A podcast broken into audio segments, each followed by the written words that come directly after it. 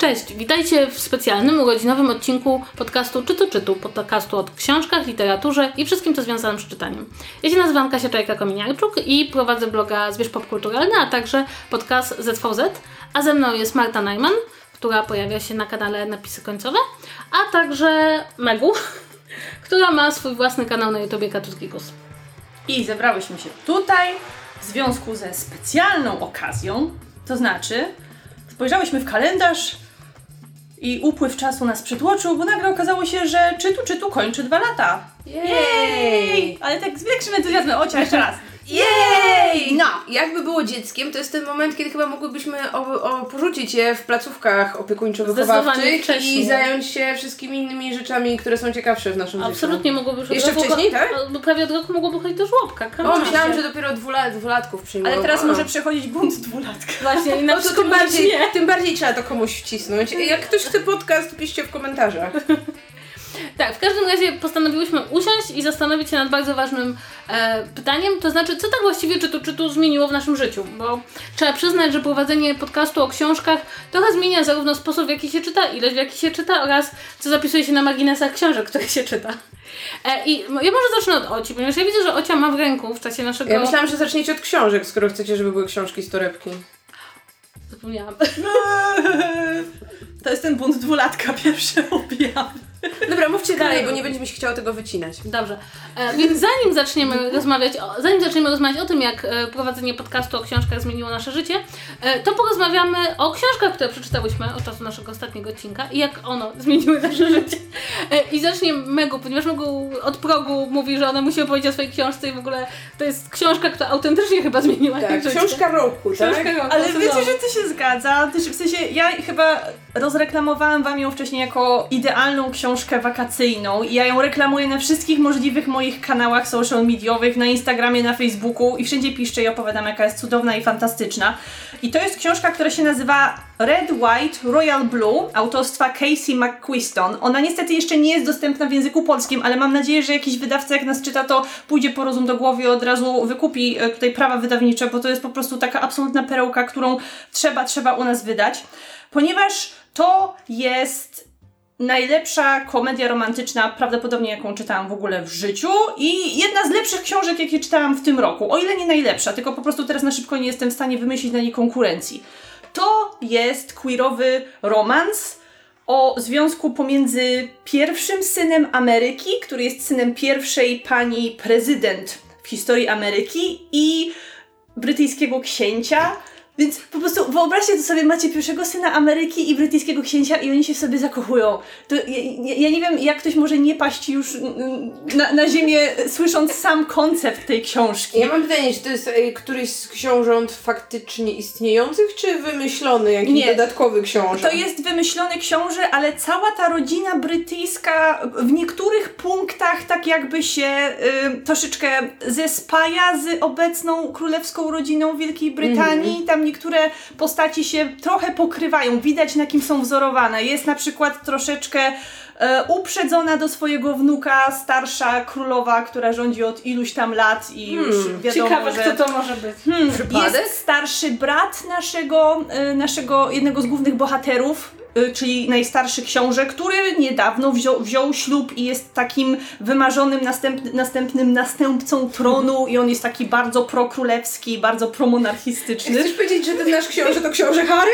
No właśnie tak by trochę to pasowało, tylko że tam jest jeszcze siostra pomiędzy nimi w książce, więc to, Okej. tak jak mówię, to nie, nie, nie, pok- nie pokrywa się idealnie, ale na przykład też y, ta rodzina królewska straciła ojca e, w wyniku... e, Wypadku samochodowego? Nie, nie, nie wiem, nie pamiętam w tym momencie, czy wypadku, na pewno ojciec zginął e, parę lat przed rozpoczęciem akcji. Żeby było ciekawiej, to był, e, to był ten ojciec, który się wrzenił w rodzinę królewską, ponieważ był aktorem i grał, e, grał Bonda w swojej młodości. Absolutnie cudowne. Że Ojej. następny smaczek, nasz drugi główny boha- bohater nazywa się Aleksander. Zgadnijcie po kim nazywa się Po Aleksander. Aleksandrze Hamiltonie. Tak. Jest! Tak. Wszyscy, którzy nazywają się Aleksander, ewidentnie są po Hamiltonie. Dobrze, e, w każdym razie od czego zaczyna się nasza historia? Nasza historia zaczyna się od tego, że cała opowieść jest prowadzona z punktu widzenia e, Aleksa, e, czyli, e, czyli syna pani prezydent USA. I od samego początku jest tam powiedziane, że on nienawidzi tego cholernego księcia z Wielkiej Brytanii, bo kiedyś na olimpiadzie w Rio on na niego krzywo spojrzał, był dla niego jakiś wredny czy coś takiego, więc on od tego czasu uważa, że to jest jego największy arcywróg, jego nemezis i po prostu dyszy do niego nienawiścią na odległość. Czekaj, czekaj, to jest ten moment, kiedy będę zgadywać. Czy ta powieść opiera się na dumie i uprzedzeniu? Nie, nie Nie, powiedziałabym. czyli, nie. czyli to nie aż tak. To nie, okej. nie, czyli to nie aż tak. uprzedzenie, ale nie aż tak.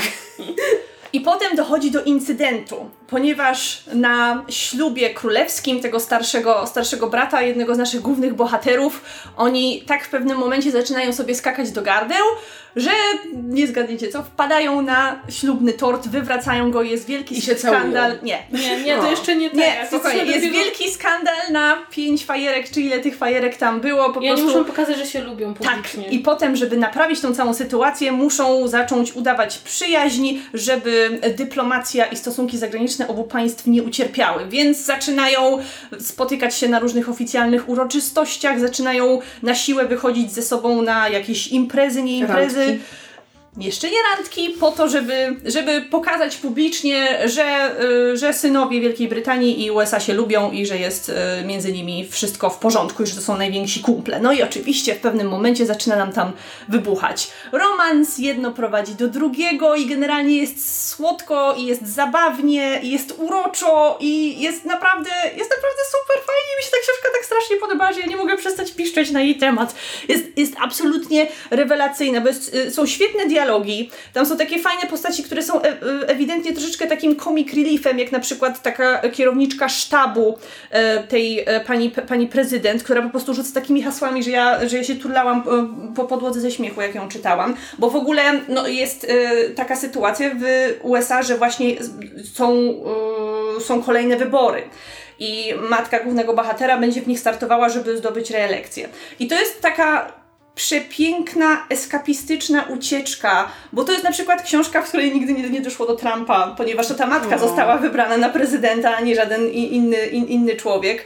I oczywiście są tam wielkie dramaty związane z tym, że mówimy o figurach publicznych, które, jak się no, okazuje, nikt nie wie o, ty, o tym, jakiej są orientacji, i ujawnienie ich orientacji oczywiście doprowadziłoby do ogromnego skandalu.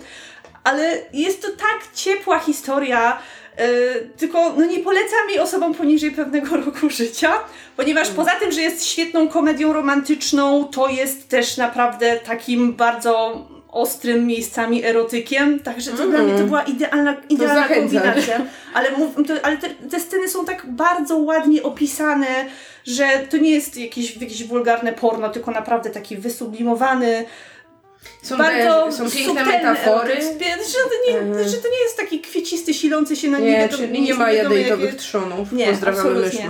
Nie ma jadejtowych trzonów. Ale sceny, sceny erotyczne są spoko. Też takie ogólne przesłanie też jest bardzo fajne, bo tam na przykład nie ma takiej sceny, że E, któryś z bohaterów nagle zdaje sobie sprawę z tego, że, że pociągają go mężczyźni i że to jest dla niego tragedia i on się nie może z tym pogodzić, tylko że on sobie, mówię o głównym bohaterze Aleksie, on y, w pewnym momencie dociera do niego, że podczas gdy miał same związki z kobietami, to tak naprawdę chciałby mieć związek z tym księciem. I że w sumie w sumie to, to by się zgadzało, bo tak wychodzi na to, że on od zawsze miał takie ciągoty i że nie ma takiego wielkiego elementu szokowego i tego, że on jest załamany swoją tożsamością, tylko on ją tak od razu akceptuje i jest to tak naprawdę bardzo fajnie pokazane i to mi się też strasznie w tej książce podobało. Także jest, nie wiem, nie wiem ile jeszcze mogę chwalić yy, ten, yy, to, to dzieło, bo jest fantastyczne i naprawdę polecam, jeżeli ktoś chce sobie polepszyć humor, ktoś chce po prostu poczytać sobie dobry romans, trochę się zarumienić przy scenach erotycznych, to to jest idealna pozycja i mam nadzieję, że e, na razie no jest niestety dostępna tylko po angielsku, ale mam nadzieję, że na polskim rynku też się za jakiś czas ukaże, bo super! Czytajcie gejowskie romanse. Brzmi super. Przez ostatnie parę tygodni tak, y, jak tylko... To jest twoje hasło życia, tak? Nie, Krzysiek, Krzysiek widział, że ja czytam tę książkę i co chwilę albo coś tam piszczę pod nosem, albo, albo Mhm. chichotam i on, no i on tam się mnie pytał co chwilę, a co tam u twoich gejów? Co tam u twoich E, gejów? Czy zamierza przeczytać? Nie, nie zamierzam. To nie, jest, to nie jest chyba jego typ literatury, ale jak ktoś lubi y, tego typu literaturę, to bardzo, bardzo, bardzo polecam. I to ja nie jestem jedną osobą, która się tą książką zachwyca. Ona ma jakieś absurdalnie pozytywne recenzje. Wszystkie te największe y, amerykańskie tygodniki też są nią zachwycone. Oczywiście listy bestsellerów wybombione w kosmos. Także to nie tylko ja. Inni też wam potwierdzają. Dobrze. Mnie, mnie przekonało. Przekonałam jesteśmy was. zdecydowanie Czytajcie przekonane. gejowskie romanse, są super. Tak, tak, już widzę jak nas zdejmują po prostu. E, to ja mam dzisiaj książkę z wydawnictwa Czarne, ponieważ to jest trochę tak, że jak Megu nie czyta książek wydawnictwa Czarne, to powstaje taka, taka ciemna dziura w rzeczywistości i po prostu wtedy człowiek idzie ulicą i nagle myśli sobie, muszę przeczytać książkę wydawnictwa Czarne, żeby wszechświat. Może dlaczego wydawnictwo czarne wciąż nie sponsoruje tego podcastu? Ja, ja tego kompletnie nie rozumiem. Może dlatego, że nigdy nie poprosiłeś, bo może oni, oni tam To nie czekają. tak działa. A nie, oni tak, cze- cze- wiecie, tak czekają, to jest troszeczkę ofukanie pod nosem i nie, nie przyjdą sami, to nie nic nie Raz próbowałyśmy i polali. Dobra, w każdym razie jeszcze nie zmieniamy nazwy na Czarny Podcast, ale jakbyśmy... E, przeczytałam historie fandomowe. Książkę Tomasza Pindla?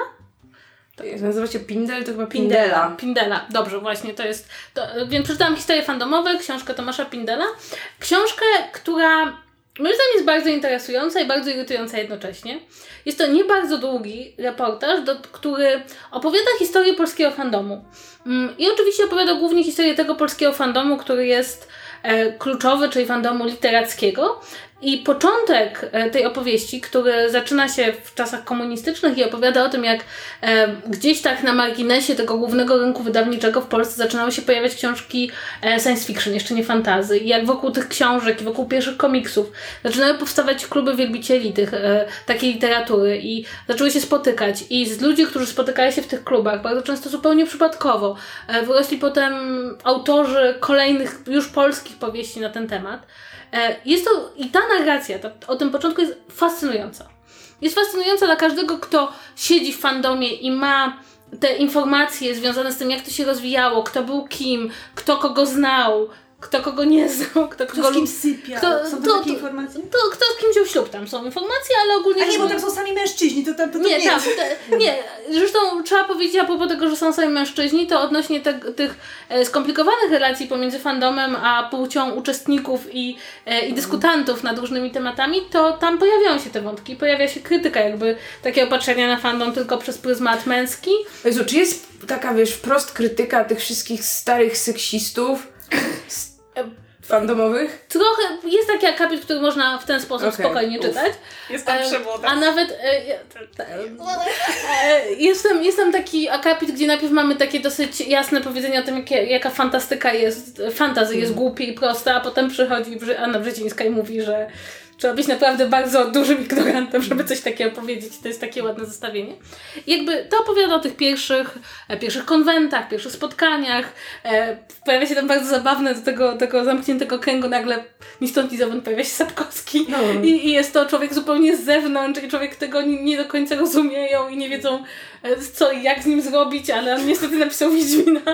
Mm, I to jest bardzo ciekawe. Przynajmniej dla mnie to było ciekawe, ponieważ część z tych osób znam.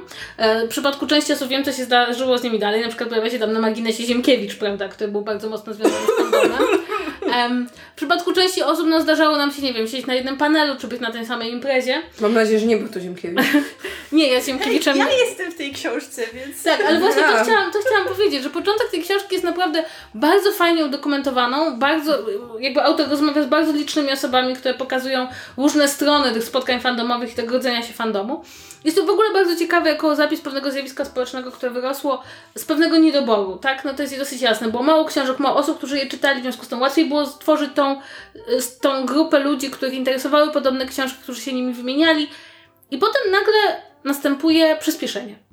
I przeskakujemy od takiej rekonstrukcji, jak, jak wyglądał tamten świat, która jest to rekonstrukcja ciekawa i bardzo ją każdemu polecam, do współczesności. Trochę przelatując nad latami 90., nad tym, nad tym kiedy jakby wybuchł rynek i komiksów, i książek, i, i wszystkiego, co związane z fandomem, e, w taki sposób, że no nie wiem, pojawił się Dojcą Amber, w którym można było kupować no hurtowo e, książki fantastyczne i nagle pojawiamy się współcześnie na Pyrkonie.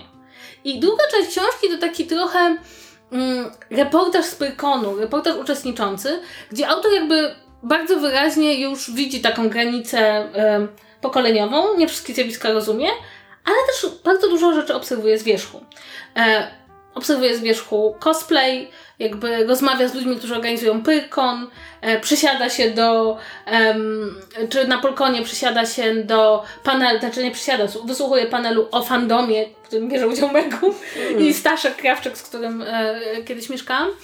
I to jest, e, dla mnie to jest dosyć smutne, dlatego że w tej drugiej części, która dotyczy tego współczesnego fandomu, tak naprawdę wszystko jest po wierzchu.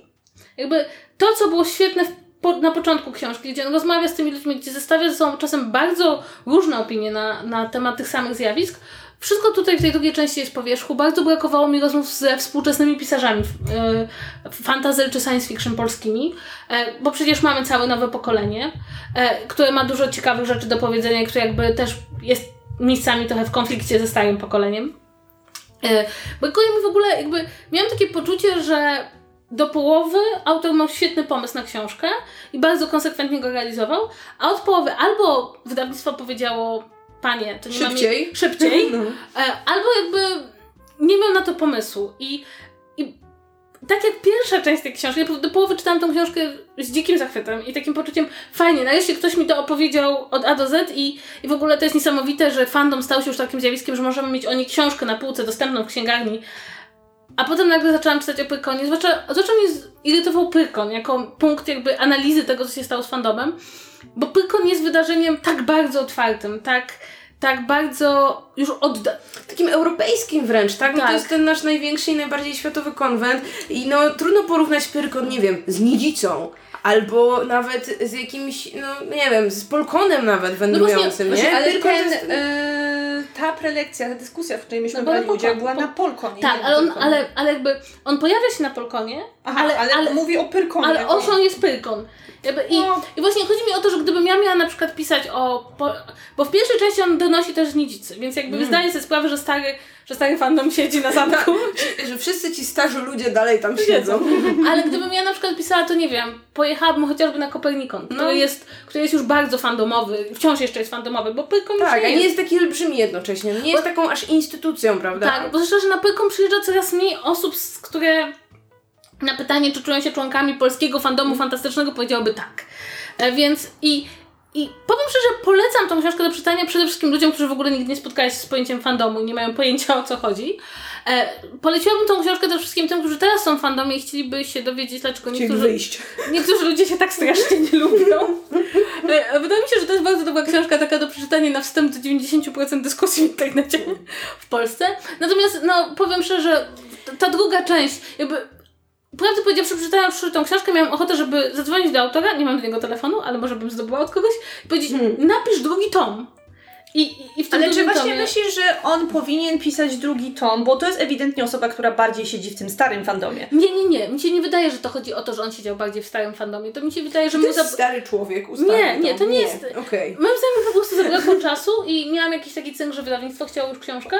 Więc moim zdaniem to, to nie jest, on nie jest tak, że on jest nastawiony, ci młodzi w ogóle nic nie wiedzą i są głupi i ten, tylko raczej mm, książkę Mhm. trzeba skończyć i oddać deadline. E, I, I no nie wiem, wydaje mi się, że wydaje mi się, że bardzo brakuje właśnie, zwłaszcza rozmów z tymi nowymi autorami, z takim, z takim ich spojrzeniem. Jakby czytając tę drugą połowę książki miałam właśnie takie wrażenie, że tam jest za bardzo po wierzchu, że tak jak ta pierwsza część z konieczności, bo nie możesz pojechać na, p- na pierwsze zjazdy, się musi wgryzać i, i też jakby zestawienie, przez to, że jakby tam jest taki zbyt duży przeskok czasowy, to z takiego płynnego procesu jakby nagle robią się takie dwa światy, tak? Mhm. I to się robi bardziej książka o konflikcie starego z nowym, niż o płynnych procesach zmiany pewnych zjawisk w kulturze.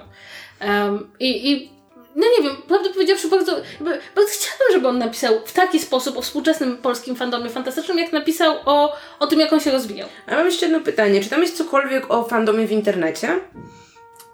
Tak umiarkowanie. To znaczy, to nie jest tak, że tego w ogóle nie ma, ale, ale widać, że to nie jest jakby ten sposób, który... Kurczę, to wydaje mi się, że w ogóle temat na, nie wiem, trzeci tom, prawda? Znaczy, bo problem polega na tym, że gdyby on to. Bo to właśnie nie jest książka o fandomie, to jest o fandomie literackim. No I właśnie. gdyby on to bardzo jasno określił i powiedział fandom literatury fantastycznej w Polsce książka, to wydawnictwo Czarne prawdopodobnie nigdy by tego nie wydało, bo to strasznie niszowy temat, ale jakby nie sposób zestawić tego, czym fandom jest dzisiaj, z tym bardzo określonym fandomem literatury fantastycznej, jaki był. Ale mi tak. strasznie brakuje takiej książki, która właśnie w jakiś taki holistyczny sposób spróbowałaby, chociaż podjęłaby próbę. I ja wiem, że to będzie strasznie trudne jakoś opisania tego, tego zgromadzenia różnych fandomów, które teraz kryją się pod tym wielkim jednym fandomem popkulturowym, bo to nie tylko chodzi o literaturę, mm. ale też o to, co my robimy, o seriale, filmy, komiksy, nie wiem, fandom musicalowy chociażby, to też jest tak, ale że właśnie z koncentracją na Polsce, nie? No bo jednak, kurczę, wydaje mi się, że trudno porównywać, nie wiem, nas i Stany, nie? Gdzie to jest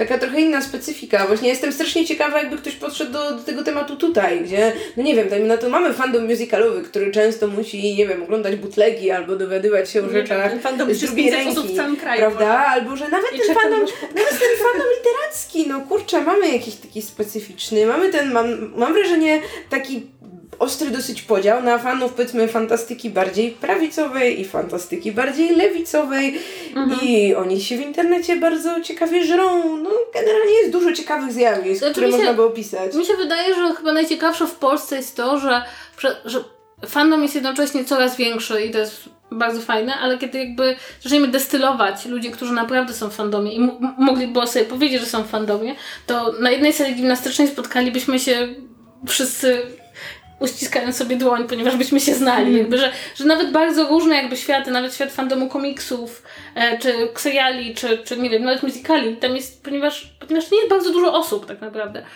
E, nie wiem, mnie to, mnie najbardziej by socjologicznie to interesowało. Kim są ludzie, którzy są najbardziej zaangażowani w polski fandom? Jakie mają kompetencje, jakie mają pochodzenie społeczne, w jakim są wieku, jakie są granice wiekowe, prawda? Dlaczego, dlaczego na każdym konwencie nie wiesz, gdzie jest strefa mangi? I nie chcesz wiedzieć. Albo jest po prostu wszędzie. Tak, więc, więc to jest bardzo ciekawe, no ale właśnie też wydaje mi się, że problemem z tą książką było tak, był taki, że to jest niesamowicie, niesamowicie wielki temat, który jakby należałoby rzucić na świat, na, na, na historię świata, światowego fandomu, na to jak właśnie technologie zmieniają, na to jak w ogóle to pojęcie robi karierę w ostatnich latach, jak fandomu rodzą się i umierają. Ale to, to trzeba takie książki. Ja teraz pokazuję bardzo dużo. Kasia pokazuje jakby złowiła wielką rybę. rybę a, a, a, nie, a nie książki, która ma 200 parę tysięcy stron, ale się ją dobrze czyta, więc ja bym w ogóle bardzo była zadowolona, gdyby wydawnictwo Czarne poszło, w, poszło także w tego typu teksty. takie. Może nowa seria wydawnictwa Czarnego o fandomach. Wow, o, czytałabym. Czytałam. A, wtedy można różne, polskie, niepolskie, tego, śmagowego. Powiem więcej, promowałabym. Mm. No, ale taką, napisałybyśmy taką książkę o fandomie musicalowym w Polsce, słuchajcie. O fandomie podcastów literackich, ja myślę, że byśmy napisali. No, to znaczy... No to, to jest ten, który... To była książka o nas. się rodzi. Tak. No, Właśnie, i to, to będzie taki piękny segway, to będzie taki piękny segway, bo fandom podcastu e, czytelniczego może powstać wyłącznie wtedy, kiedy taki pod, podcast istnieje, znaczy istnieje od dwóch lat. Jej! I dzięki temu możemy porozmawiać, jak zmienił nasze życie, co zapowiedziałam wcześniej. E, więc teraz, Ociu, jak podcast zmienił Twoje życie? Ja zacznę od tego może, bo to się będzie łączyć, e, dlaczego nie przeczytałam e, książki, mimo że wow, taka długa przerwa. No więc ja czytałam książki. Czytałam książki, które będziemy omawiać w naszym kolejnym sezonie. Nie chcę zdradzać, e, co to będzie, jaki mamy pomysł, bo jeszcze trzymamy to do samego końca w tajemnicy, ale generalnie, jako że mamy ambitny pomysł na sezon tematyczny, no to czytałam te książki, żeby być do przodu i że teraz w momencie, jak no mam nową pracę, nie mam czasu na nic, no to żeby mieć ten komfort, że wyrobię, wyrobię się z tym. Więc czytałam, ale no właśnie rzeczy pod podcast. I to jest chyba taka pierwsza rzecz, Yy, czyli właśnie takie czytanie trochę z myślą o tym, że trzeba mieć coś, o czym, o czym opowiem, czyli żeby dobierać tę literaturę w miarę różnorodną, że nawet jeśli, nie wiem, mam akurat ochotę na 10 tomów tego samego, no to kurczę, nie będę co tydzień opowiadać o tym samym i jeszcze potem mówić ludziom, że no, to jest dziesiąty tom cyklu X, jak nie czytaliście poprzednich dziewięciu, to w sumie moja recenzja was nie obchodzi, ale i tak opowiem. E, tak samo, no to nie wiem, e, no staramy się, żeby się książki nie powtarzały, tak? Więc czasami jest tak, że ktoś inny opowie o książce, która wydaje mi się super fenomenalna i miałbym to rzucić wszystko i ją czytać. No ale kurczę, co, za tydzień znowu opowiem o tym samym, co już było? No, no też nie, nie bardzo. To nie przeczytacie mojego kiepskiego romansu? E, nie, no przeczytamy, Nie bo... przeczytamy, a jak nam się tak spodoba, to będzie, wiesz... Przeczytamy, bo mamy inne plany, prawda? Więc e, myślę, że możemy go przeczytać. No, no, no, no, no tajemnica. E, tak, no i, i, generalnie to jest takie trochę mm, myślenie w jakimś momencie, że no, przeczytałabym tę książkę, ale w sumie może ona nie jest za ciekawa, żeby powiedzieć o niej w podcaście. Nie wiem, czy też tak macie, że rezygnujecie z jakichś książek, bo myślicie, że na przykład o, nie nadaje się do podcastu, bo nie wiem, jest za nudna, nikogo nie zainteresuje, albo właśnie z jakimś tam którymś już tomem czegoś tamu To znaczy, ja nie jestem pewna, czy w podobny sposób podchodziłam do dobierania moich następnych lektur, ponieważ jestem osobą, która przez 90% odcinków opowiada o reportażach wydawnictwa Czarne. Więc być może jestem trochę tendencyjna, ale to nie jest, wiadomo, Może to nie jest to samo, co po to, żeby być mądra w saga ludzi- podcaście. Tak, kurde, wydało się. To nie jest saga o ludziach lodu, tak? Bo myślę, że gdybyś zaczęła, wiesz, streszczać tutaj 50 byśmy miały tomów po kolei, to byśmy cię chyba wyrzuciły. Mnóstwo słuchaczy. Ale przynajmniej zawsze miałabym coś do powiedzenia. Ja myślę, żebyśmy miały przede wszystkim osobny fandom streszczenia sagi o ludziach lodu. Ale to co To jest pomysł na nowy podcast. Tak, słuchajcie, będzie podcast saga o ludziach lodu, czytamy jeden tom I będzie jedno 150 odcinków, pewnie tyle jest książek tej autorki w różnych cyklach. To znaczy, to co się u mnie zmieniło, no to na pewno w, pe- w pewnym takim odrobinkę negatywnym sensie jest to jakieś czytanie pod przymusem po to, żeby zdążyć i zawsze mieć jakiś materiał do omówienia. Ale to nie jest dla mnie y, coś, czego bym się nie spodziewała, bo wie- wiedziałam, że trzeba się jakoś do odcinków przygotowywać, tylko ja tak czasami mam, nie, nie czasami, właściwie to zawsze mam tak, że jakiekolwiek czytanie e, robienie czegokolwiek pod przymusem w pewnym momencie mnie tak zaczyna troszeczkę irytować, także bardzo dobrze, że robimy przerwy e, pomiędzy sezonami, bo mnie, bo mnie chyba troszeczkę trafiło. I, i, I nie wiem czemu, ale mam wrażenie, że jakoś przez to tempo mojego czytania spadło. Ja kiedyś Tak. czytałam o wiele więcej. To znaczy, ja byłam w stanie wtedy przeczytać jedną książkę tygodniowo. Teraz jest mi o wiele trudniej to zrobić, no ale też wiadomo, praca, inne zajęcia, więc to prawdopodobnie dlatego. Ale teraz, kiedy czytam, to może nie zwracam tak za bardzo uwagi na dobór mojego podcastowego repertuaru, ale na pewno już czytając zastanawiam się, jak ubrać w słowa w to, to, co o tej książce myślałam. I na pewno wielkim osiągnięciem prowadzenia podcastu w ogóle jest to, że ja potrafię się troszeczkę lepiej wypowiadać teraz do mikrofonu, bo jak zaczynałyśmy, to ty sama pamiętasz, bo musiałaś, mówię do Oci teraz, Ocia musiała to wszystko wycinać, moje wszystkie y i, i innego rodzaju zacinania się. Także myślę, że to mi po prostu tak osobiście pomogło w płynniejszym mówieniu. Tak, ja o tym zaraz mogę poopowiadać też właśnie z punktu widzenia montażu, ale Och, chcę dodać ciekawe. najpierw jeszcze do tego pierwszego tematu y, o tym, że zaczęłaś mówić, że czytasz mniej i czasem trochę pod przymusem. Ja to totalnie mam i powiem Wam, że to jest czasem strasznie męczące. No po pierwsze też czytam dużo mniej, bo no mam jakoś czasem tak, że nie mam ochoty na coś, ale z kolei mam to poczucie, że muszę skończyć, żeby opowiedzieć w podcaście, więc nie wiem, nie zaczynam kolejnej książki, którą teraz bardziej bym chciała przeczytać, czy coś takiego. I czasem mam tak, że absolutnie mi się nie chce czytać.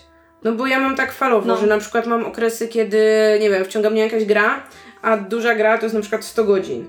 E, Więc no tak w sumie cały czerwiec spędziłam nad grą, nie? Więc te, też nie czytałam jakoś tak za, za dużo.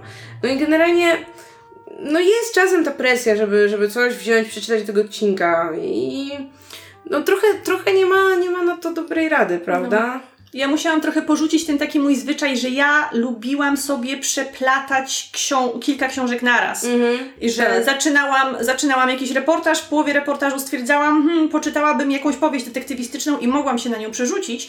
Teraz tego nie mogę robić, bo muszę coś Tak, skończyć, bo nie skończysz w danym tygodniu, no. opowiadać o tym w podcaście. Ale na przykład jak pojechaliśmy na wakacje i pływaliśmy na tym naszym jachcie, to po prostu miałam takie najdziwniejsze kombo pod słońcem, ponieważ mój gejowski romans przerywałam e, książką historyczną o Powstaniu Warszawskim.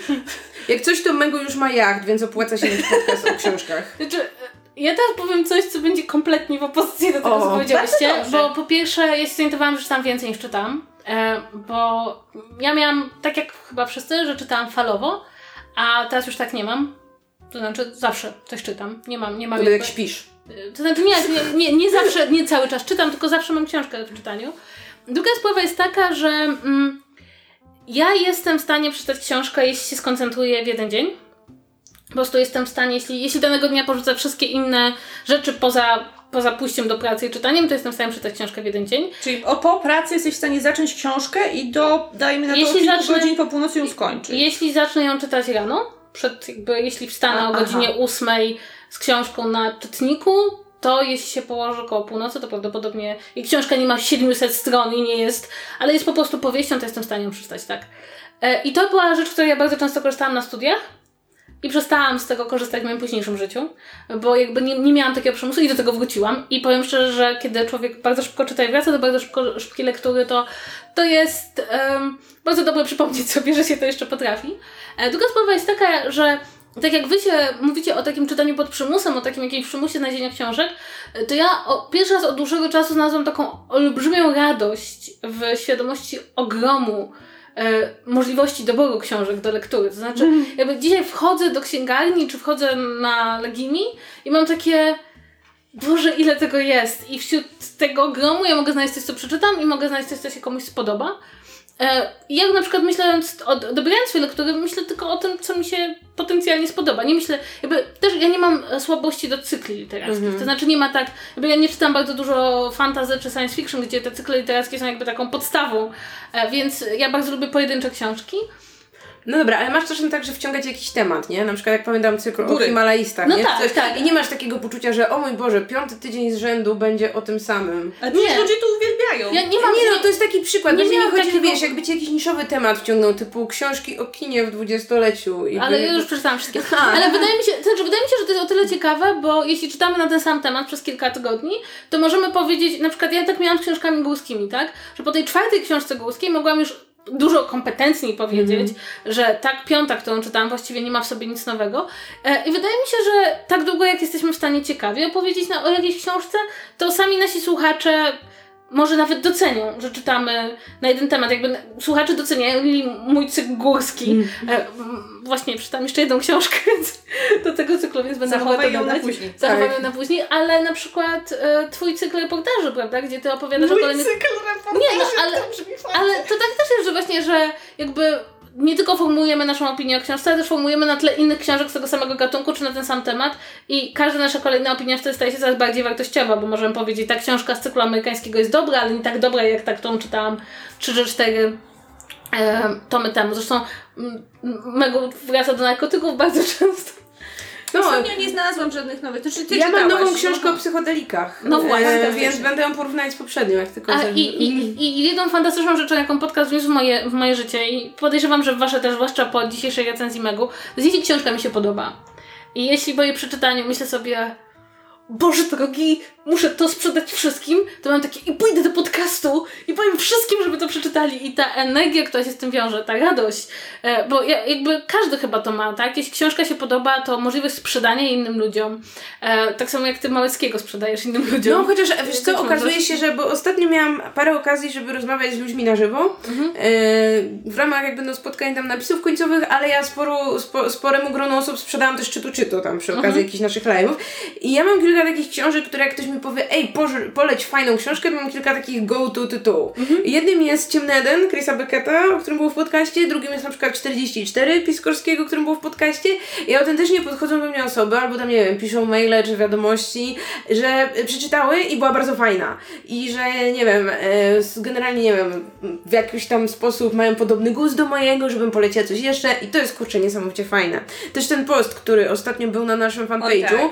E, gdzie właśnie pytałyśmy, no, czy zdarzyło się, że miałyśmy wpływ na jakieś, nie wiem, wasze decyzje zakupowe, czytelnicze i po prostu ogrom osób, które odpisały, że tak i podawały przykłady, to ja powiem, że mi mózg wybuchł, bo autentycznie się nie spodziewałam, że aż tyle osób może gdzieś tam zainspirować się tym, że coś poleciłyśmy, czy nie wiem, spróbować jakiegoś gatunku dzięki nam, no czy generalnie, no kurczę, to jest najfajniejsza rzecz ever, że nie dość, że masz tę książkę, która Ci podobała i opowiedziałaś o niej, to jeszcze, że ktoś inny faktycznie sięgnął po nią you? I jeszcze mu się spodobała. To jest chyba najlepsza rzecz wynikająca z podcastu, jeśli no ten, miałabym wymienić jedną. Ten tak. ostatni post to była po prostu taka bomba po pozytywności ludzkiej, bo tak ja się nigdy nie spodziewałam, że moje, moje życie dzięki podcastowi może mieć taką wartość dodaną, że dostanę taki pozytywny odzew na to, co mówimy na temat książek, a już jak po tym, jak tyle osób napisało, że zaczęło dzięki nam i dzięki, no nie ukrywajmy, moim polecajkom również, że zaczęło czytać reportaże, to po prostu był taki cudowny miód na moje moje serce,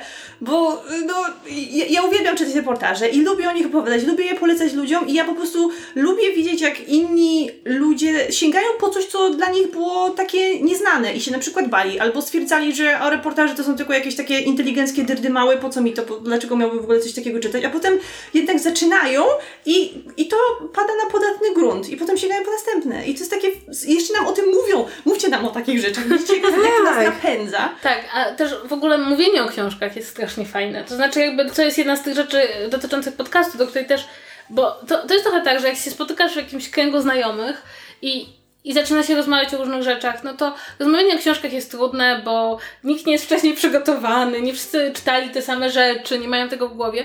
I to jest trochę tak, że ja, ja, pamiętam, że ja bardzo dużo rozmawiałam ze znajomymi o książkach na studiach i ogólnie jestem skazana na wieczność rozmawiania o książkach z moją mamą, bo ona nie mówi o niczym innym, e, ale jakby bardzo mi tego brakowało w życiu, tak? Takiego spotkania i pogadania o tym, co lubimy w książkach, czego nie lubimy. Mnóstwo jest tego o filmach w, w moim życiu na przykład, non stop z kimś rozmawiam o filmach, mnóstwo jest o serialach takich towarzysko, prawda? Jak się z kimś rozmawia o kulturze, rozmawia się o serialach, Rozmawianie o książkach jest czymś, co, nie wiem, mam wrażenie, że wszyscy czują, że powinni oddalić się do biblioteki, mm. zaszyć się na trzy lata i potem pogadać. E, I sam fakt, że tak raz na jakiś czas, a właściwie jak trwa sezon, to raz na tydzień spotykamy się, mówimy o książkach.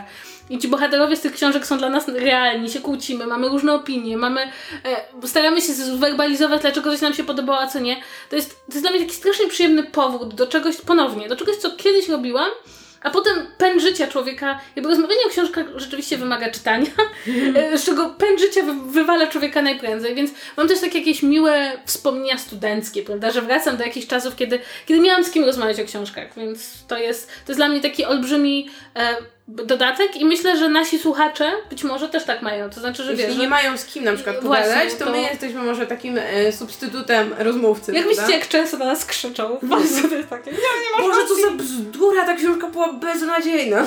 ale nie wiem, czy y, pamiętacie, ale w tym właśnie wątku był jeden taki komentarz od naszej słuchaczki, która tak jakby pokazała coś zupełnie przeciwnego, to znaczy ona na przykład teraz już wie, że to, co my polecamy, to na tego nie może czytać, bo się jej nic nie podoba. Jeśli dalej nas słucha, to spoko, szanuję. Może przynajmniej ma taką listę zakupową i skreśla, jak na przykład o czymś powiemy i polecamy, to hmm, chciałam to kupić. Nie. No i słuchajcie, no i są też takie zmiany życiowe, tak? Ja i Mgos jesteśmy teraz znajomymi na Facebooku. tak, ja myślę, że w ogóle pewien... Jeśli e, wokół nas wytworzyło się jakieś zjawisko, jakiś fenomen kulturowy, to jest to masło. I ja myślę, że ilość wzmianek o maśle w moim życiu, yy, no to tak znacząco skoczyła. Słuchajcie, ja kiedyś nie jadłam masła, długie, długie lata nie jadłam masła, a teraz jem. Bo cię teraz w lodówce jest już masło. Co, bo nagle cię stać, czy coś? Bo chodziło o to, ten joke polegał na tym, że raz nie stać na to masło. Ale może ludzie przesuwają masło, może nie no, całe masło dla czytu, teraz, czytu Teraz mam po prostu pozytywne skojarzenia z masłem. Tak, no i jeszcze jedna sprawa, nie wiem jak wy, ale jeśli teraz się do mnie wydawnictwo odzywa i chciałoby na przykład przysłać książkę, mnie jako blogerce, czy, czy wam to kanał, to mam, czy, czy, czy żeby zrobić zdjęcie na Instagrama, czy napisać na Facebooku, to nagle mam poczucie, że mam jakiekolwiek kompetencje, żeby to zrobić, bo wcześniej się no bardzo tak. wahałam, że miałam takie poczucie, że okej, okay, ja jestem czytelnikiem książek, ale jakby Kaman, nie, nie, nie próbujcie mi wcisnąć swojej książki. No ja, ja tego nie podzielę, bo do mnie wciąż odzywa się za mało wydawnictw. I muszę wciąż kupować książki, mimo że mam najpopularniejszy podcast czytelniczy w tym kraju i to jest skandal. Ja, ja bym chciała od razu powiedzieć, że jeśli ktoś na przykład nas słucha i myśli, hmm, dziewczyny chcą książek, to jakby jeśli chcecie z nami współpracować, to nie proponujcie nam płatności książką, tak? Bo 39,90 za współpracę to jest... Znaczy, przepraszam, ostatnio po prostu pewne wydawnictwo zaproponowało mi bardzo, bardzo szeroko zakrojoną współpracę w zamian za barter, dadzą mi książkę. Y, tak, jakby ktoś miał wątpliwości, nie wiem, ktoś nas słucha, nie wie jak to wygląda i myśli, że nie wiem, tutaj wyżej sramy niż dupy mamy, czy coś takiego, y, to generalnie, wiecie, to działa tak, że jeśli chcesz komuś przysłać książkę jako po prostu książkę, no to ta osoba może ją zrecenzować albo nie. I to jest taka, wiecie, jeśli ją recenzuje i poleca, no to mówi wtedy, że o, książka przyszła wydawnictwa X. No albo nie wiem, jeśli ma ochotę, to może ją pewnie wrzucić na Instagram czy coś, ale jak proponujecie komuś współpracę z określonymi warunkami, to zapłatą nie może być książka. Tak, mniej więcej, bo, ina, bo, bo wtedy to oznacza, że proponujesz komuś 39,90 Tak, za, za pracę. Za pracę. Chyba, że książka jest droższa, to wtedy nie wiem, 49,90 nadal.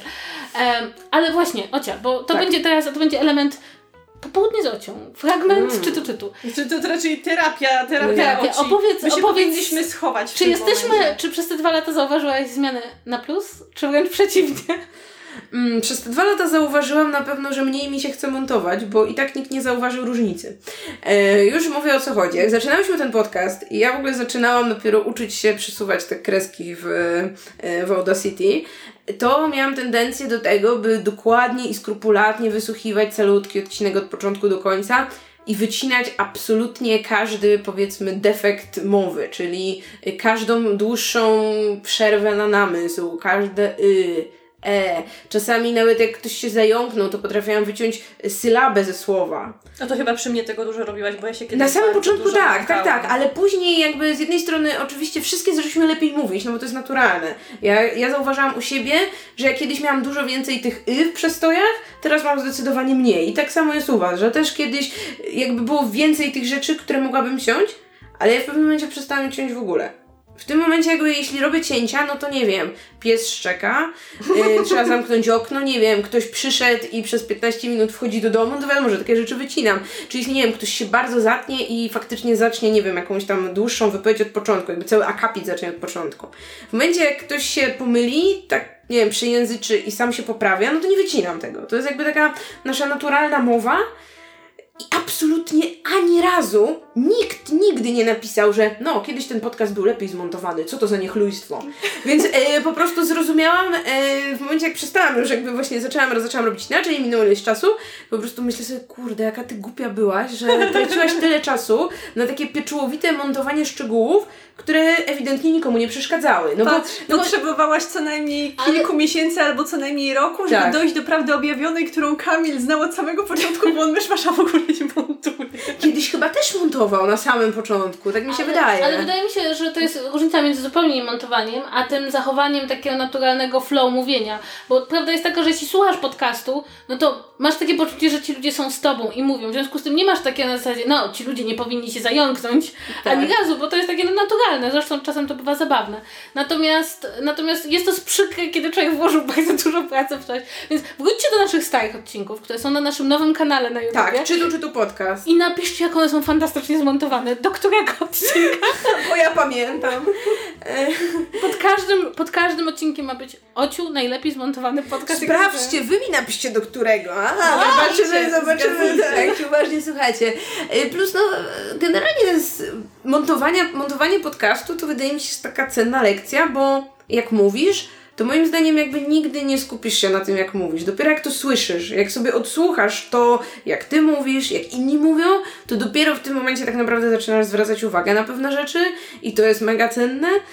Plus no, montowanie jest jakimś tam skillem. Jeszcze no na początku, na, na początku tak naprawdę przez większość czasu trwania naszego podcastu, czyli do końca trzeciego sezonu, y, Paweł jakby produkował ten podcast. To oznacza, że dostawał ode mnie nasze ścieżki, tam przycięte, zmontowane, no i dokładał muzykę, dokładał wstęp, dokładał zakończenie, wrzucał to na YouTube'a i tak dalej. No od czwartego sezonu y, robię to wszystko sama.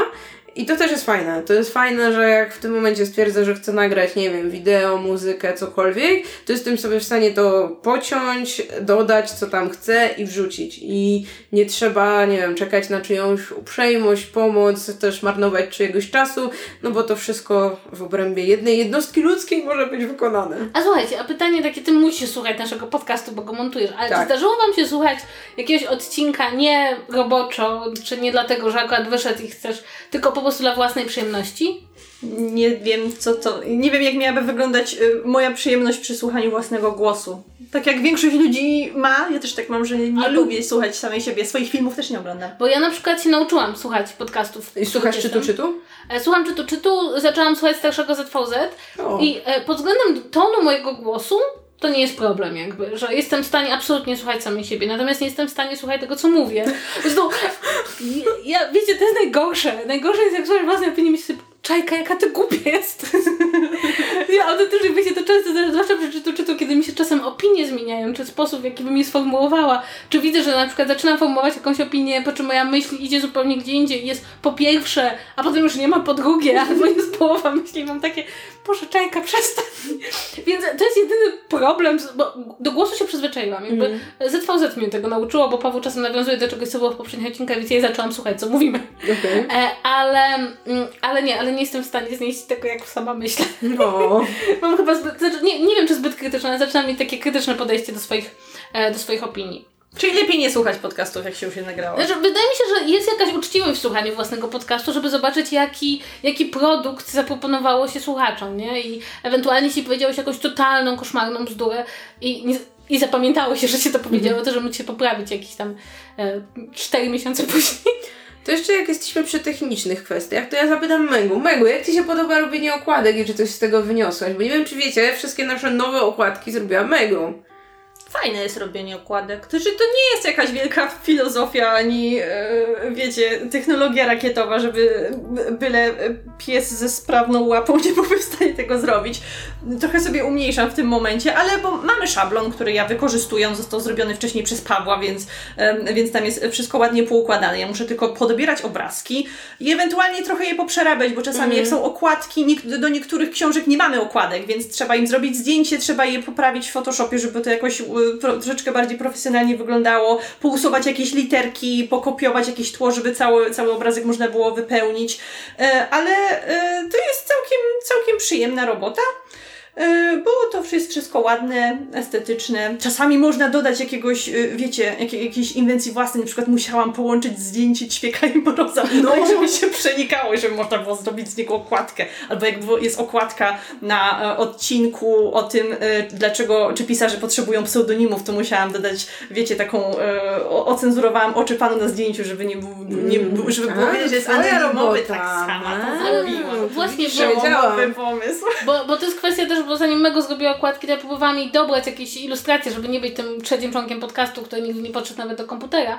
I o ile znalezienie okładek konkretnych książek było mega proste, to kompletnie mój mózg nie myślał w sposób, który pozwalałby wymyślić, dlaczego pisarze potrzebują pseudonimów, żeby wyślić pana z zasłoniętymi oczami. No właśnie, ogóle, to jest, czy- czasem to jest trudne, znaczy, bo też w To jest momencie... kreatywna robota, słuchajcie. W pewnym momencie boję się, że nam się skończą te wszystkie takie bardzo generyczne obrazki. z książkami poukładanymi na półkach, z książkami poukładanymi na podłodze, z ludźmi, którzy siedzą na książkach i czytają książkę. Wtedy zaczniemy znudzi. swoje foty, jak my siedzimy na książkach, albo my czytamy No, książki. chyba trzeba będzie, trzeba, Trzeba będzie zrobić potem poprosimy książek. znajomych o pomoc. E, może nie czytasz, ale usiądź tu na tym kamieniu z tą książką i udawaj, że jest fascynującą Ale lekturą. wiecie, bo na przykład Może moje- nasi słuchacze nam zaczną przysyłać swoje zdjęcia, jak chcą być na okładce. najlepszy Ale tylko ładne. Tak, najlepszym przykładem właśnie tego, jak mój mózg odmówił współpracy, to było, kiedy dotarłam do odcinka o Marysu. I uświadomiłam Ale sobie... ja też nie wiedziałam, Uświadomiłam sobie, że nie mam zielonego pojęcia. Znaczy, mój mózg powiedział, znajdź zdjęcie kobiety z rudymi włosami, zielonymi oczami, która stoi na jakimś klifie i, i patrzy w dal, ale z drugiej strony nie ma bardzo wiele takich... Słuchajcie, mój mózg powiedziałby, żeby albo to był Harry Potter, albo żeby to była, nie wiem, e, rej z okładki książki o Gwiezdnych Wojnach. No, No to są właśnie- te przykłady, o których rozmawiamy, nie? Tak, ja myślałam o Rey, ale Rey nie jest, nie jest nijak książkowa, No tak. więc w końcu nie poszłam w tę stronę. W końcu poszłyśmy pomysł Kasi o, Tak. o rudej kobiecie z zielonymi oczami, ale też y, nagle do mnie dotarło, że tak naprawdę Mary Sue jako zjawisko w popkulturze i w literaturze nie ma tak naprawdę swojej żadnej ikonografii, nie ma ilustracji, która by pokazywała o co chodzi w tym zjawisku. Tak, no bo to tak jak mówiliśmy, oprócz, nie wiem, rudych e, właśnie włosów, zielonych oczu, czasem to są te takie z kolei nienaturalne barwy, typu miała fiołkowe oczy i seledynowe włosy i była taka urodzona jedna w całej galaktyce, nie? Więc Ale tak, więc muszę powiedzieć, że to dobieranie okładek to Megu, nie, nie umniejszaj sobie, sobie zasługi. E, Nie jest, e, nie, jest to wcale, nie jest to wcale takie proste. Już, już, już zaczynam myśleć, co wybiorę na okładkę tego odcinka. Torcik. O, świeczkami. turcik z książek. Na pewno jest jakieś... Jak To będzie, to musiałabym, wiecie, ukraść zdjęcie z jakiejś cukierni prawdopodobnie. Albo upiec ciasto w kształcie O! książki i zrobić mu fotę. Nie jestem zdolna takiego a poświęcenia. jak często zdarza się Wam, że ludzie rozpoznają Was przede wszystkim z podcastu? No bo wszystkiego robimy co innego, tak? Mhm. E, I mi się dotychczas, po- przyznam szczerze, zdarzało, że raczej ludzie, których spotykałam, kojarzyli mnie albo z bloga, albo z podcastu z Pawłem, ale w ciągu ostatniego pół roku bardzo dużo spotkań miałam z ludźmi, którzy e, czy, słuchali czytu czytu, plus takie chyba najlepsze spotkanie dla podcastera, osoby, które poznałam mnie po głosie. U, no mnie się zdarzyło. Y, Zdarzyło mi się, to jeszcze właśnie zanim y, ja prowadziłam y, napisy, a już jakby no nie pisałam bloga, więc właściwie był ten dłuższy okres, kiedy tylko z podcastu ktoś mógł mnie ewentualnie rozpoznać i zdarzało się wtedy. Zdarzało, zdarzyło się, że dostałam wiadomość y, od osoby, która mi napisała, że rozpoznała mnie, ale rozmawiałam przez telefon, więc nie podeszła, ale Miło czy byłam tu i tu o tej, o tej gnie, to była miała potwierdzone info. I powiem Wam, że spotykałam też najwięcej osób tak hurtem, to na targach książki, bo to jest to miejsce, gdzie myślę, jeśli jakiś nasz procent czytelników zbiera się w tym samym miejscu o tej samej porze, to to są targi książki, więc tak, jak idę po targach książki, to jest największe prawdopodobieństwo, że ktoś zagada i super. Jakby jeśli gdzieś rozmawiać o książkach, no to kurczę, targi książki to jest idealne miejsce. No plus właśnie, no teraz powiedzmy czasem wyruszam na jakieś jakieś tournée z napisami. Mieliśmy ostatnio bardzo sympatyczne spotkanie na żywo we Wrocławiu, w księgarni, bo nasz szanowny kolega Radek ma wtyki w księgarni, więc nas tam zaprosił. I sporo osób właśnie, e, które potem podchodziły, mówiło, że albo też słucha czytu czytu, w sensie już słuchało najpierw, albo że właśnie później zaczęło i to jest zawsze dla mnie mega miłe, bo kurczę, ja uważam, że absolutnie z nas wszystkich to jestem osobą o jakby najmniejszym fejmie, więc y, cenię każde spotkanie. Podchodźcie do Oci, ona tego łaknie. A mój głos, y, po głosie na pewno rozpoznawano mnie, pamiętam dwie takie sytuacje i obie były w teatrze na, jakim, na jakichś koncertach. Nie wiem, czy teraz byłaś z nami, czy Nie, ty z byłaś z myszą, ale ktoś myśl, nam, ktoś mnie pomylił z myszą w pierwszym Tak, ktoś się, bo to mi pisałyście. ktoś się do nas odwrócił i powiedział, i powiedział e, Megu Ociu, bo pomy, pomylił O. myszę z Ocią. To było, raz chyba było na koncercie Ramina Karimlo, a kiedyś wcześniej nie Kurczę, wiem, czy szkoda, na jakimś, nie było. na jakimś y, y, przedstawieniu w teatrze albo na koncercie Akantusa też się ktoś do nas odwrócił do mnie i do myszy, bo akurat siedziałyśmy razem i mówi, że, że, że nas słucha, że rozpoznaje nas po głosach i że w ogóle lubi nasze podcasty. I to A- jest zawsze super miłe. W ogóle jedna rzecz jest bardzo ciekawa i to chyba jest e, coś, co właśnie podcasty bardzo wnoszą w życie człowieka, że ludzie sobie trochę wyobrażają, jakim się jest po Twoim głosie. Że nie, można nas wszystkie zobaczyć w internecie i wiedzieć, jak wyglądamy, ale też widzę, że trochę osób ma jakieś nasze wyobrażenia odnośnie po tym, jak mówimy i potem na przykład e, na live'ach to czasem widać, jak ktoś ma takie, o mój Boże, ja wiem, jak Macie wyglądacie, twarze." macie twarze. Tak, zdaniem macie twarze moim... Ale powiem że mnie to zawsze strasznie dziwi, jak właśnie są, wiecie, podcasterzy, no, którzy nie chowają twarzy, którzy często mają, wiecie, publiczne jakieś fanpage, publiczne Instagramy, czy właśnie co jakiś czas chociaż wypuszczają ten odcinek live, a potem i tak robisz live'a i ci ludzie są zaskoczeni, ło, to wyglądacie tak, macie twarze. Pamiętam ostatnio Myszmasz zrobił live, jacyś ludzie tam też pisali, ło, tak wyglądacie, nie wyobrażałem sobie. Jakby dziwi mnie to, Ale że wiesz, słuchasz to- kogoś regularnie i nie wiem, nigdy nie zajrzysz na jego fanpage, że my mamy nasze twarze, kurczę, już w headerze naszego fanpage'a Ocia, my się, co facebookowego, chwilę, my się nie? co chwilę zmieniamy. Ty znowu masz kolor, inny kolor włosów, może Właśnie. ktoś zapomniał jak No wyglądasz. tak, znowu wy słuchacze tego nie widzicie, ale jeśli chcecie zobaczyć mój kolor włosów, no to zapraszam na Instagrama. To jest blondynką teraz. Tak, natomiast mi się wydaje, że to jest taka różnica pomiędzy zdjęcie i głos, a pomiędzy tym jak... Znaczy, ja jestem to w stanie zrozumieć, bo czasem się zdarza, że na przykład widzisz e, aktora, który jest lektorem w filmach, i, i, e, to znaczy lektora w filmach i on wchodzi i zaczyna mówić i to jest niemożliwe, bo ten głos nie... pa- jakby Nie dobiega Izolujesz głos od tego człowieka zupełnie. On tak jakby dobiera, dobiegł z taśmy z zupełnie No. innego Tak. miejsca. I, I mam wrażenie, że cza, czasem ludzie, którzy słuchają podcastów, a jakby nigdy nie widzieli na żywo osoby, mają takie poczucie. Kiedyś rozmawiałam z takim chłopakiem, który po prostu nie był w stanie połączyć faktu, że ja istnieję jako żywa osoba i że mówię swoim głosem. Tak więc jak coś to istnieje, my nie jesteśmy tylko, wiecie, syntezatorami mowy. I jeszcze, a propos tak już literacko, tak trochę kończąc, to mam takie poczucie, że nie wiem czy jak wy, ale zaczęłam dużo bardziej śledzić, co wyjdzie, co się pojawi, co nas czeka, jakby, Śmierć. to znaczy, Podatki. tak.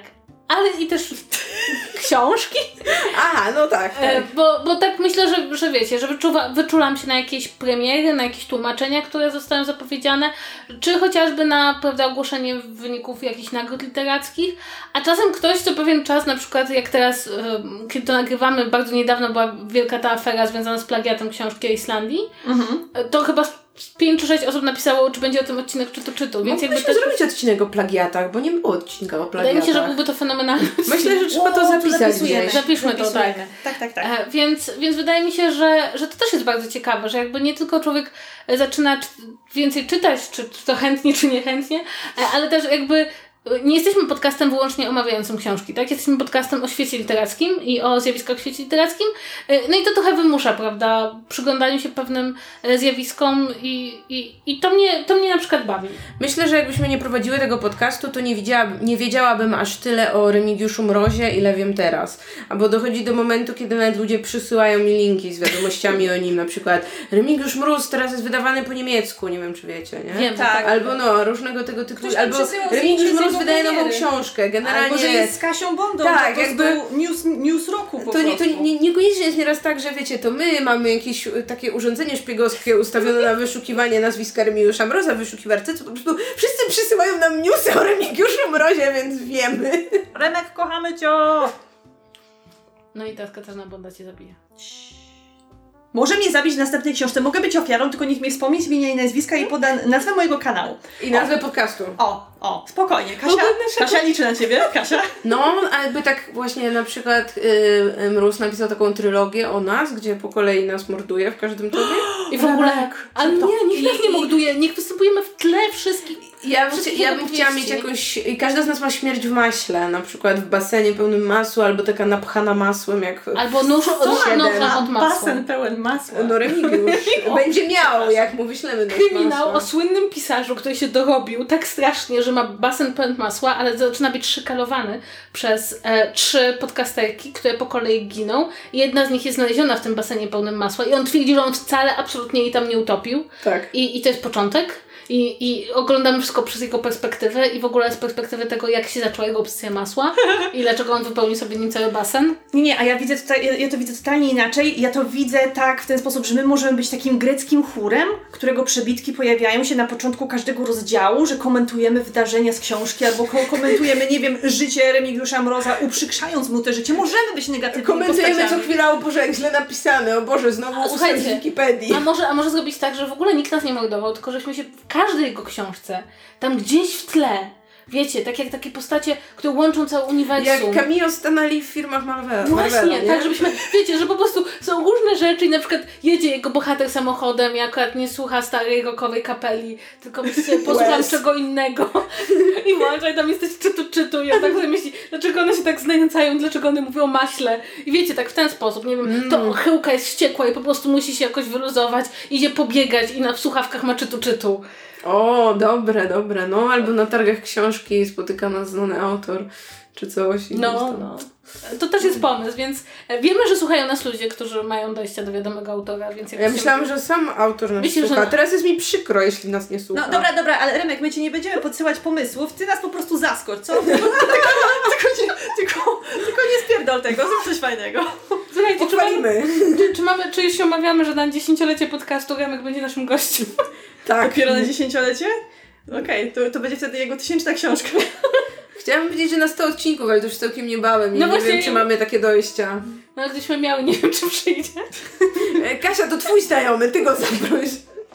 Dobra, słuchajcie, to co? To chyba będziemy powoli kończyć. Czy macie jeszcze jakieś uwagi? Tak. ja mam apel, apel, apel prośbę do słuchaczy, żeby też nam napisali, e, co nam... Jak, czy, to- czy to zmieniło ich Tak, co im dał ten podcast, jakby niekoniecznie jeśli na przykład już odpowiadali nam na Facebooku, jakie tam książki czytali z naszego polecenia, to oczywiście nie muszą pisać drugi raz. Jakby chodzi tam też jakieś inne aspekty, że może nie wiem, postanowiliście założyć własny podcast dzięki nam, albo w ogóle wyszliście w świat podcastów, albo no wiecie, e, nagle zaczęliście kupować więcej masła, więc generalnie cokolwiek, e, co czy to, czy to zmieniło w waszym życiu. Pompujcie tego, pompujcie, pompujcie. Dajcie, czekamy. Tak. Tak, A jeśli chcecie, żebyśmy my zrobiły coś dla Was, y, to zrobimy coś dla Was, bo będziemy mieć dla Was konkurs. I nasz konkurs y, będzie ogłoszony i rozstrzygnięty i przeprowadzony w całości na naszym fanpage'u na Facebooku. Fanpage nazywa się Czytu Czytu. Jeśli wpiszecie facebook.com slash czytu czytu, to prawdopodobnie na niego traficie. Macie też linki w opisie tego filmu na YouTube. jeżeli nie traficie robiąc to, to znaczy, że coś nie działa i dajcie nam znać, bo tam powinien być ten fan. E, więc tam jak wrzucimy, wrzucimy ten odcinek, to wrzucimy też od razu informacje o konkursie, o zasadach, regulamin i tak dalej i będziemy rozdawać Wam coś fajnego. Więc y, zachęcamy, żebyście odwiedzili nam tam, y, nas tam, a jak już wejdziecie, no to y, możecie zostawić łapkę, możecie napisać, że polecacie, chyba można, nie? Teraz już nie ma tych ocen gwiazdkowych, tylko chyba jest polecam, nie polecam, ja coś, coś nie wiem. takiego. Więc w każdym razie, jeśli możecie nas gdzieś ocenić albo polecić, no to zachęcamy. A, I co? To chyba będzie tyle Tak, w tym odcinku. w specjalnym odcinku z okazji naszych urodzin. E, jeśli chcecie nam zaśpiewać 100 lat w tym momencie, to wstańcie i zaśpiewajcie. My będziemy Was słuchać. Tak, możecie też przysłać nam tort albo masło, no bo masła Albo tort z, ma- z kremem maślanym.